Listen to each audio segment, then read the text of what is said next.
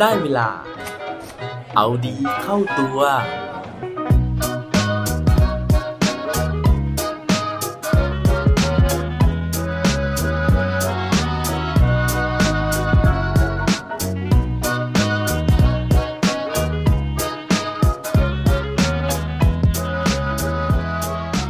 คุณให้อภัยคนอื่นได้มากแค่ไหนครับ สวัสดีครับ พบกับผมชัชวานแสงปรีดีกร และรายการเอาดีเข้าตัว รายการที่จะคอยมาหมันเติมวิตามินดีดด้วยเรื่องราวแล้วก็แรงบันดาลใจ เพื่อเพิ่มพลัง และภูมิต้านทานในการใช้ชีวิตให้กับพวกเราในทุกๆวันสำหรับช่วงนี้นะฮะใครที่ติดตามใน YouTube นะฮะผมต้องขออภัยด้วยนะครับ เพราะว่าภาพวิดีโอนะฮะของผมเนี่ยมันอาจจะไม่ได้มีหน้าผม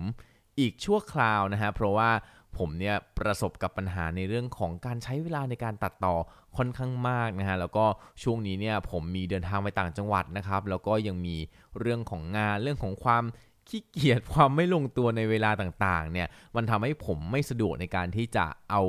ไฟล์ภาพวิดีโอของตัวเองนะฮะรวมถึงไปหารูปภาพประกอบต่างๆเนี่ยมาทำให้วิดีโอมันเสร็จสิ้นลงนะครับ เพราะฉะนั้นช่วงนี้ผมเลยขออนุญาตกลับไปใช้เวอร์ชันนะฮะหรือว่าวิธีการแบบเดิมๆนะฮะด้วยการใช้ภาพนิ่งไปก่อนนะครับยังไงถ้าเกิดว่ามีเวลานะฮะจะกลับมาทำให้มันดีอีกครั้งหนึ่งนะครับ แต่ว่าตอนนี้ผมเนี่ยเป็นห่วงนะฮะว่า การที่จะต้องทำวิดีโอเนี่ยมันจะมาเบียดเบียนทำให้สุดท้ายแล้วเนี่ยการออกเสียงนะฮะหรือว่าการทำไฟล์เสียงเนี่ยมันโดนกระทบไปด้วยนะครับ เพราะฉะนั้นก็เลยอยากที่จะขออภัยนะฮะทุกคนนะฮะในการที่จะทนดูภาพนิ่งไปก่อนนะครับ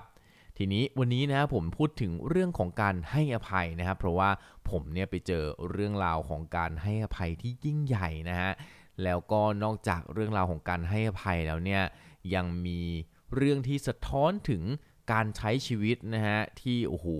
เรียกว่ายากลำบากนะฮะแต่ว่าสุดท้ายแล้วเนี่ยผมว่าเรื่องราวนี้เป็นเรื่องราวที่น่าประทับใจ แล้วก็ให้แรงบันดาลใจกับเราได้เป็นอย่างดีเลย ถ้าเกิดว่าอยากรู้แล้วนะฮะว่าเรื่องราวในวันนี้เนี่ยเจ้าของเรื่องเขาเป็นใคร ไปฟังพร้อมกันได้เลยครับ เรื่องราวในวันนี้นะฮะมาไกลจากประเทศอินเดียนะครับ กับเรื่องราวของผู้หญิงที่ชื่อว่าสินทุซับคาวนะครับ ชื่อผมเชื่อว่าไม่คุ้นแน่นอนนะฮะแต่ว่าเรื่องราวของเธอคุ้มค่าที่จะฟังแน่นอนนะครับ สินทุซับคาวนะฮะเขาเป็นผู้หญิงนะฮะที่เกิดในวันที่ 14 พฤศจิกายนปี 1948 นะครับ โดยเธอเกิดที่แคว้นมหาราชานะฮะเรียกว่าชีวิตของเธอเนี่ยโอ้โหเจอวิบากกรรมมากมายเลยนะครับ อย่างแรกเลยเนี่ยคือตั้งแต่ตอนที่เธอเกิดมานะฮะเธอเนี่ยเป็นลูกที่พ่อแม่ไม่ต้องการนะฮะแล้วก็ให้เธอเนี่ย ไปแต่งงานตั้งแต่อายุ 10 ขวบนะครับ โดยที่เจ้าบ่าวของเธอเนี่ยเป็นผู้ชายอายุถึง 30 ปีแล้วด้วยกันนะฮะ เธอเนี่ยไม่มีทางเลือกนะฮะ เพราะว่าอย่างที่เรารู้กันนะครับว่าผู้หญิงชาวอินเดียเนี่ยนะฮะ โอ้โห โดนกดขี่ข่มเหงนะฮะ แล้วก็มีสถานะทางสังคมเนี่ยที่ไม่ดีเลยนะฮะ พ่อแม่ของเธอบอกว่าชีวิตผู้หญิงนะฮะชาวอินเดียเนี่ย การที่จะมีเรื่องราวที่เริงล่านะฮะหรือว่าเรื่องราวที่น่าฉลองหรือว่าการที่เราจะมีขบวนแห่ได้นะครับ ต้องเรียกว่ามี 2 เหตุการณ์เท่านั้นในชีวิต นั่นก็คือการแต่งงานกับความตาย สุดท้ายแล้วนะฮะเธอก็เลยถูกส่งออกจากบ้านนะฮะไปแต่งงานอย่างที่เล่าไปนะฮะแต่ว่าหลังจากแต่งงานแล้วนะชีวิตของเธอเนี่ยก็ไม่ได้ดีขึ้นเลยนะฮะเพราะว่า เธอเนี่ยถูกทุบตีนะฮะถูกทำร้ายนะฮะจนกระทั่งผ่านไป 10 ปีหลังจากแต่งงานสามีของเธอนะฮะตัดสินใจที่จะทอดทิ้งเธอนะฮะแล้วก็ไล่เธอออกจากบ้าน ในวันที่เธอเนี่ยท้องนะฮะมีอายุคันถึง 9 เดือนนะครับ แล้วก็เธอเนี่ยคลอดลูกในวันที่เธอถูกไล่ออกจากบ้านนั่นเองนะครับ หลังจากที่เธอถูกไล่ออกจากบ้านนะฮะ เธอก็เดินกลับไปหาคุณแม่นะฮะโอ้ต้องบอกก่อนนะฮะว่า ตอนที่เธอท้องเนี่ยแล้วก็เธอคลอดลูกเนี่ย เธอต้องไปอาศัยโรงเลี้ยงวัวครับฟาร์มเลี้ยงวัวเนี่ยในการที่จะทำคลอดนะฮะ หลังจากนั้นเนี่ยเธอก็ค่อยๆเดินอุ้มลูกเนี่ยกลับไปที่บ้านไปหาแม่ของเธอนะฮะเพื่อที่จะขออยู่ด้วย แต่ปรากฏว่าแม่ของเธอเนี่ยไม่รับเธอในการที่จะให้กลับมาอยู่ในบ้านนะฮะ เหมือนประมาณว่าเป็นแบบ นางกาลกินีประมาณนี้นะฮะเพราะว่าโดนสามีขับไล่มานะครับคนอินเดียเขาก็จะมีความเชื่อแปลกๆของเขานะฮะเพราะฉะนั้นนะฮะเธอก็เลยไม่สามารถที่จะมีที่อยู่อาศัยได้นะฮะเธอถึงขนาดต้องเอาหินนะครับที่มันคมๆฮะมาตัดสายสะดือออกด้วยตัวเองนะฮะแล้วก็จากนั้นเนี่ยเธอก็ตัดสินใจเลี้ยงลูกด้วยการขอทาน เธออุ้มลูกนะฮะไปนั่งขอทานทุกวันนะฮะริมถนนนะครับเพื่อที่จะเอาเงินมาประทังชีวิต หลังจากนั้นนะฮะเธอรู้สึกว่าชีวิตของเธอนะฮะมันถูกทอดทิ้งมันเป็นชีวิตที่ไม่มีใครเลยนะครับ แต่ว่ามันยังมีคนอีกหลายล้านคนเลยนะฮะที่ต้องประสบกับปัญหาเดียวกับเธอ ว่าแล้วเนี่ยเธอก็เลยรู้สึกนะฮะว่าเธอเนี่ยจะขอทานนะฮะแต่เธอจะเอาเงินที่เธอได้จากการขอทานเนี่ยนะครับมาเลี้ยงชีพแล้วก็ไปจุนเจือให้กับ เด็กคนอื่นๆ หรือว่าคนอื่นๆ เนี่ย ที่เขาประสบปัญหาเดียวกับเธอ ว่าแล้วนะฮะ เธอก็เลยเริ่มที่จะอุปถัมภ์นะฮะ เด็กกำพร้ามากมายเลยนะฮะ จนปัจจุบันนะฮะ เธอเนี่ยรับเลี้ยงดูเด็กไปแล้วนะฮะ กว่า 1,400 คนนะครับโดยเธอเนี่ยช่วยเหลือให้เด็กเหล่านี้เนี่ยได้มีการศึกษานะฮะ ได้แต่งงาน แล้วก็ยังสนับสนุนนะฮะให้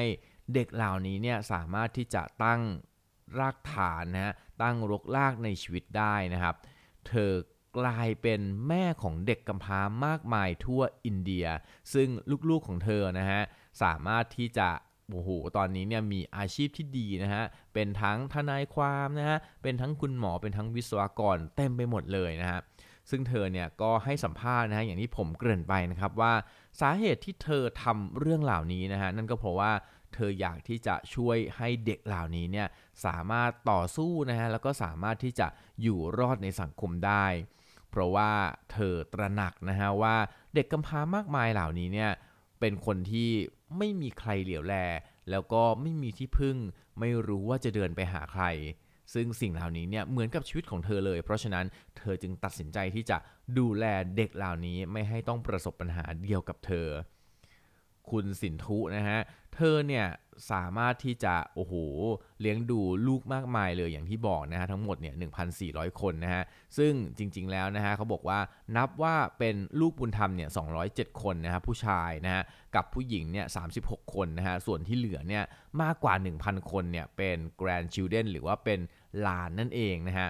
แล้วที่ผมเนี่ยเซอร์ไพรส์ก็คือหนึ่งในคนที่เธอรับมาอุปถัมภ์นะครับหนึ่งในนั้น มีอดีตสามีของเธอด้วยนะฮะ เพราะว่าวันหนึ่งนะฮะอยู่ดีๆนะครับ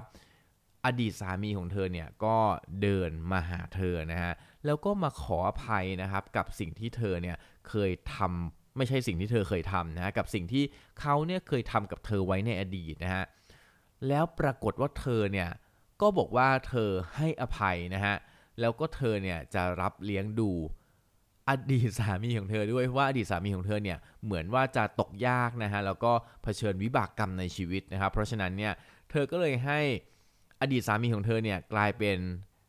เรียกว่าเป็นเด็กในอุปการะที่อายุมากที่สุดนะฮะเพราะว่ามีอายุถึง 80 ปีแล้วนะฮะตอนที่กลับมานะครับ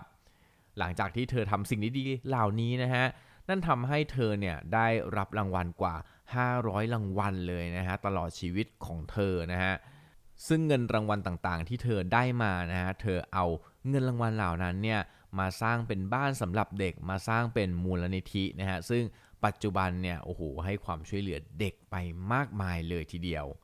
นั่นก็เป็นเรื่องราวนะฮะของสินทุซับข่าวนะฮะที่ต้องบอกว่าเธอนอกจากจะให้อภัยอดีตสามีที่ทำร้ายเธอแล้วนะฮะเธอยังให้อภัยกับ เรื่องราวต่างๆนะฮะที่มันโหดร้ายในชีวิตของเธอนะฮะแล้วเปลี่ยนความโหดร้ายนั้นนะครับ กลายมาเป็นพลังในการที่จะช่วยเหลือคนอื่น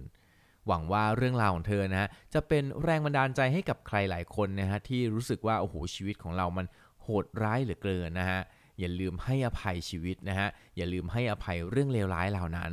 แล้วก้าวเดินต่อไปในวิถีของคุณเองครับ